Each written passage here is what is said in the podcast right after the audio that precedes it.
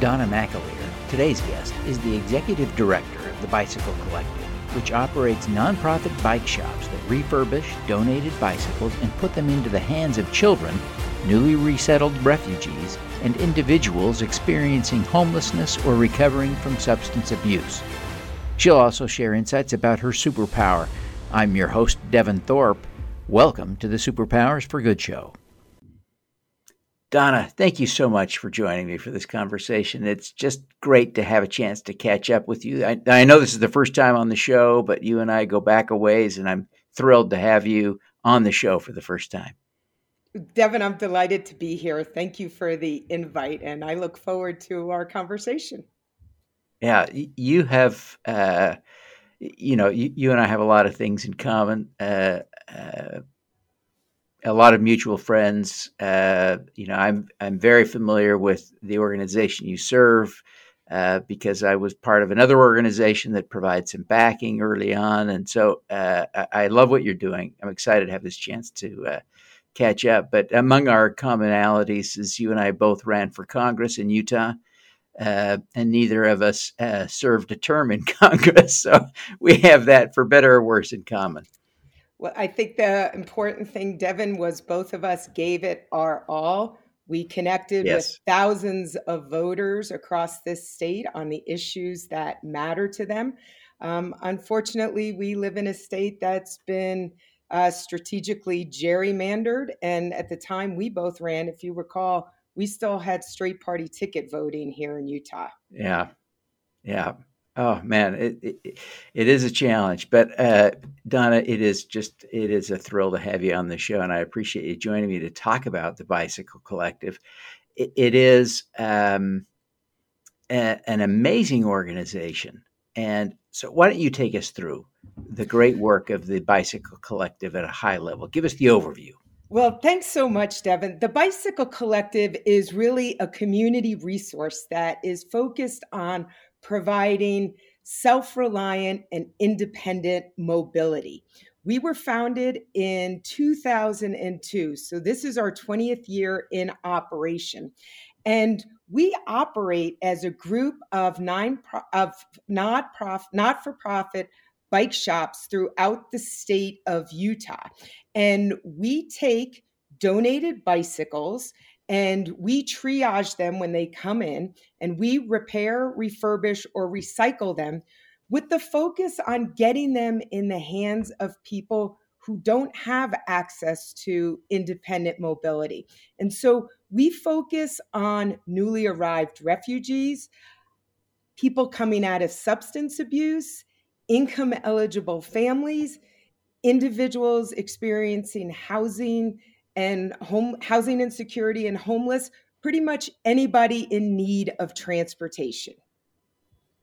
Yeah, you know, it, it, this is such a cool thing because really, in in a way, you hit on all three of my key issues. Right? I, I there are three things I really think I worry about. One is uh, you know poverty and social justice and you're working right directly on that uh, i worry about public health and of course bicycle riding is a in a, in a an amazing way to improve uh, health across the board. Right, everybody who bikes is going to be healthier. And then third, of course, climate change is my other big thing. And what we see with uh, with climate change is, of course, bicycling is going to is a huge, huge help. We we sometimes I, I, tend to be one who sometimes exaggerates the benefit of electric cars uh, there's a much better way to get around. It's called a bicycle. So you're doing just amazing work. Um, how did this all get started, Donna? Well, it got started in 2002 when a group of bicycle enthusiasts in Salt Lake City found a couple of children's bikes in a dumpster. And they recovered those bikes, recognizing that there was really nothing wrong with them other than flat tires and needing a little chain grease to uh, get that chain going around the cassette. And they were like, these are not consumable items, these are durable items. And there is some child out there that could really benefit from a bicycle. If you think back to your days when you learned to ride a bicycle, right? The excitement, the adventure, the escape. And that was really how it started. It started from a passion of bicycles and wanting to expose young people to this amazing um, invention, right? And if you if you think back, um, bicycles were invented more than 200 years ago, and they've really transformed lives. They provide somebody with that self-reliant mobility, allowing them to go where they want, when they want. It promises, cycling promises freedom and a sense of adventure. It's practical, it's affordable, it contributes to economic well being, physical health, emotional stability, and it's a simple, eco friendly transportation option. Oh my, yes, it's all those things. Isn't it amazing? I, you know, there are people I know in in Utah that uh, would commute uh, 20 miles uh, on a bike. Uh, and, and, to be clear, people who had an option uh, commuted uh, 20 miles. So they, they really are kind of a really powerful tool, aren't they? they they really are and you know the design of a bike really hasn't changed all that much i mean certainly the technology and component sets have gotten better frame making but the bicycle itself has remained fairly stable. Um, and the great thing is, what's really cool about the Bicycle Collective is we get about 5,200 bikes a year donated to us. And that's from people throughout the community. Maybe they haven't ridden, maybe they've outgrown, maybe they've upgraded, maybe they just don't know what to do with the bike, right? And so when those bikes come to us, um, those are bikes that might have ended up in a landfill. And last year alone, we recycled more than 57 tons of material. That's aluminum, steel, and rubber, right? So if we get in a bike and we evaluate it and say, hmm, probably is a lot of work or too expensive to repair this, we'll strip it down for parts and we'll make those parts available in our do it yourself shops and then we recycle the rest. So not only do we provide bicycles to those people who can't afford them, but we re- we operate four value-added thrift stores throughout the state of Utah. So anybody looking for an affordable means of transportation, I highly recommend they come, they take a look not only in our retail location, but we are growing our digital presence um, online. We now our our online shop is open 24/7 and the sampling of bikes and parts we have online is a small part of what's in all our retail stores. Oh, that's great. That's great. That's a, a new feature I didn't know you have. Now, one of the key things you do is to work with kids. Uh, tell us about the youth programs. So, Devin, yeah, we had a pre pandemic, we had a very robust youth program throughout all our four shops. We really ran two programs. One was what we call an open shop, where we had young people in primarily between the ages of about 10 and 16 to learn basic bicycle mechanics. And they learn that basic bicycle mechanics first by learning the parts of a bike, by learning how to strip it. So while they're in our shop, they're helping us strip bikes that are going to be recycled and put parts in our bins that are available for do it yourselfers. And over time, we ran a, um, we'll call it a colored apron system, which was very much like a black belt system in the martial arts, that um, at every increment of knowledge, um, there was an opportunity to demonstrate that skill and work towards a carrot, which was a part or a component. And when youth reached up to 60 hours of time in the shop, they earned a bicycle that they then could rebuild for themselves. Um, when COVID hit, obviously the health and safety of our patrons and our program participants and our staff was paramount. So we tried moving that program online. Um, we held it online for a couple of months, but we really saw deteriorating participation. I think everybody just got zoomed out between school and all that was going on online. Um, we will be restarting that this summer in the summer of 2022. The other youth program we have, and we're really going to be focusing on this year, is what's called Junior Bike Mechanic.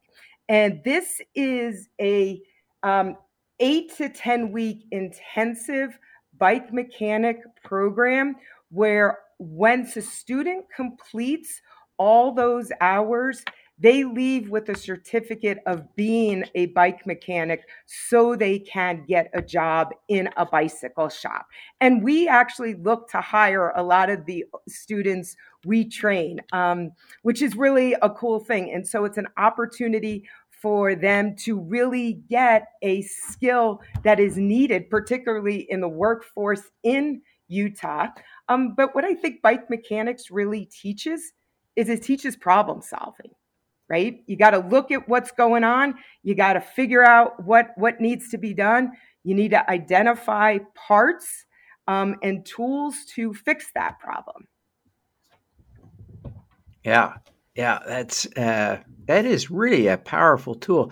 Now you've also got programs now for refugees, new immigrants. Tell us a little bit about how you're uh, helping that community.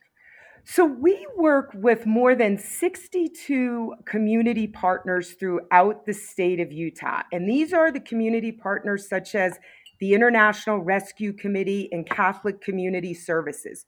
Those two are two of the largest organizations that um, welcome incoming refugees into the state of Utah and help them get started in a new life as a new American. So we get referrals from those agencies of individuals that are newly arrived in need of transportation. And so we provide those individuals um, bikes. We do it, um, they come to our shop and we get them fitted for a bike that has been built. And then we also show them some basic mechanics and we welcome them back to our shop for what we call open shop to help them learn how to maintain that bicycle, whether it's fix a flat, um, change a chain, maybe put in um, a new gear um, or shifters. So we're really about not just providing the bicycle, but teaching a person how do I maintain that tool so that it serves me quite well in the coming year and beyond. You know, I, th- that really increases the value of the bicycle dramatically, right? If you know how to take good care of it so that it can last for years instead of one summer. right? Oh, if you don't know totally. how to take care of it, that first flat tire it kind of kills it, right? Oh, totally, right? And a flat tire is something that is really quite easy to fix if you know how to do it. And so, what are all these new how are all these new refugees using the bikes they have? They're using them to go to job interviews, to get to a job, to go to the grocery store, to get to a medical appointment, to go to a place of maybe worship or a community space. So they're used all over. And interestingly enough, most refugees are very familiar with biking as a means of transportation.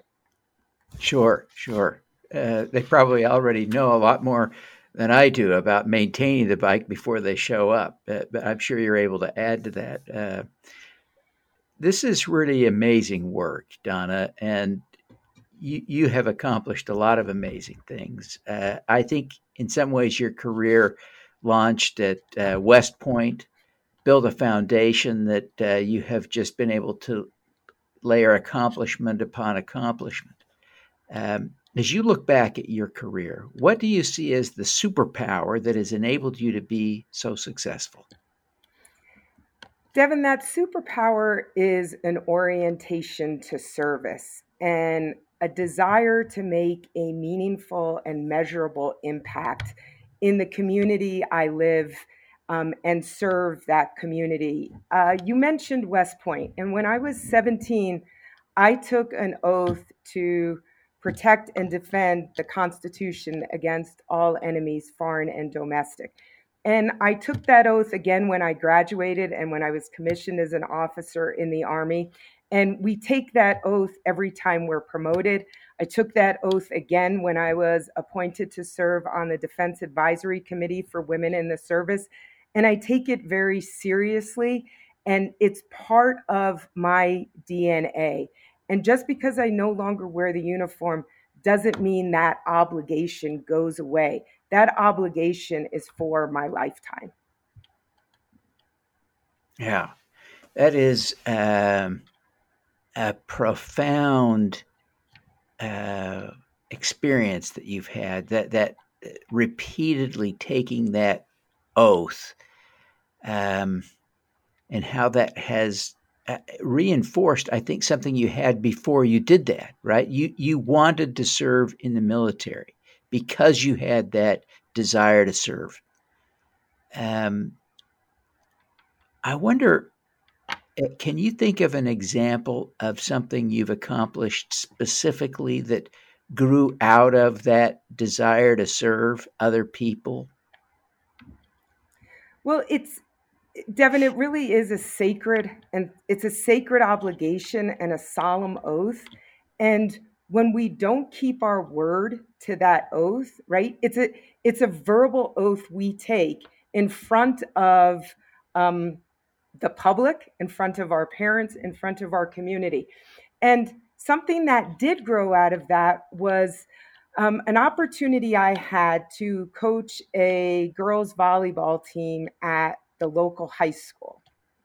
And I remember when I started that, um, I was surprised at the um, kind of what was being purported and promoted in the media. And this is really well in advance of the proliferation of social media and the access to constant information. But for a lot of the young girls I coached, um, sexual allure was enshrined as the Rosetta Stone of confidence and self esteem. And I thought if I could expose my young athletes to the women I went to West Point with in the very early years of West Point being open to women, um, and the women I served with in the Army those I served with, those that were my superiors, those that um, were in my units, that maybe my young athletes would see and learn of opportunities far beyond their current environment. And so that led me to write a book called Porcelain on Steel The Women of West Point's Long Gray Line. And it's a collection of contemporary inspirational biographies about women who graduated in the first uh, about 24 years of West Point. And it opens with a chapter of Kathy Gerstein, who graduated in the class of 1980. That was the first class to graduate women. 119 women entered in the summer of 1976 when Gerald Ford signed the uh, um, executive order opening the service academies to women. And it actually closes with her daughter, who graduated almost 25 years later. And it's the um, kind of the generational um, book ends to a story. I'm now working on the second version, which will focus on the women who use their education and their time in the Army to go on to impacting their communities. I think far too often success is defined uh, by financial wealth and stability and job title. And yet, there are so many more who have gone on to define success by making their mark in academics, in the environment, in working in homeless populations, particularly helping homeless veterans. So we're kind of hoping to open the aperture of that definition of success. Oh, that's uh, it's brilliant. Uh, you know, you have done a lot because of this deep, deep devotion to to service, and uh, I'm excited to read your book. I apologize that I haven't, but I, I'm, I'm going to read that, and I look forward to the new one.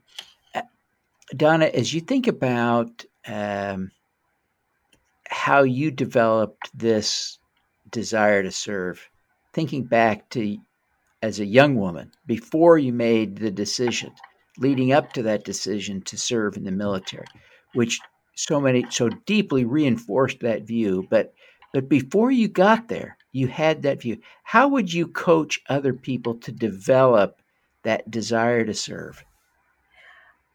I would coach them by encouraging them to take risks, doing things that are out of one's comfort zone, and experiencing not only maybe the success, but the failure and getting up from that failure and trying it again. Whether that's maybe participating in a sport, maybe it's volunteering some time with an organization that could use input and use a skill set. And maybe it's something that um, is unfamiliar to you, whether that's maybe working at a food bank or in a soup kitchen or um, with um, a homeless shelter or uh, an organization that rescues pets. There's so many different opportunities, and sometimes it scares us because it's out of our comfort zone. And I think one really grows and develops by doing those things that scare us. Boy, that's tr- that is so true, so true. What a great insight.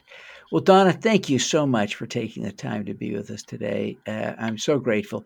Before you go, would you take a minute and tell people how they can learn more about the Bicycle Collective, maybe how they can get a copy of your book, how they can connect with you on social media, etc.?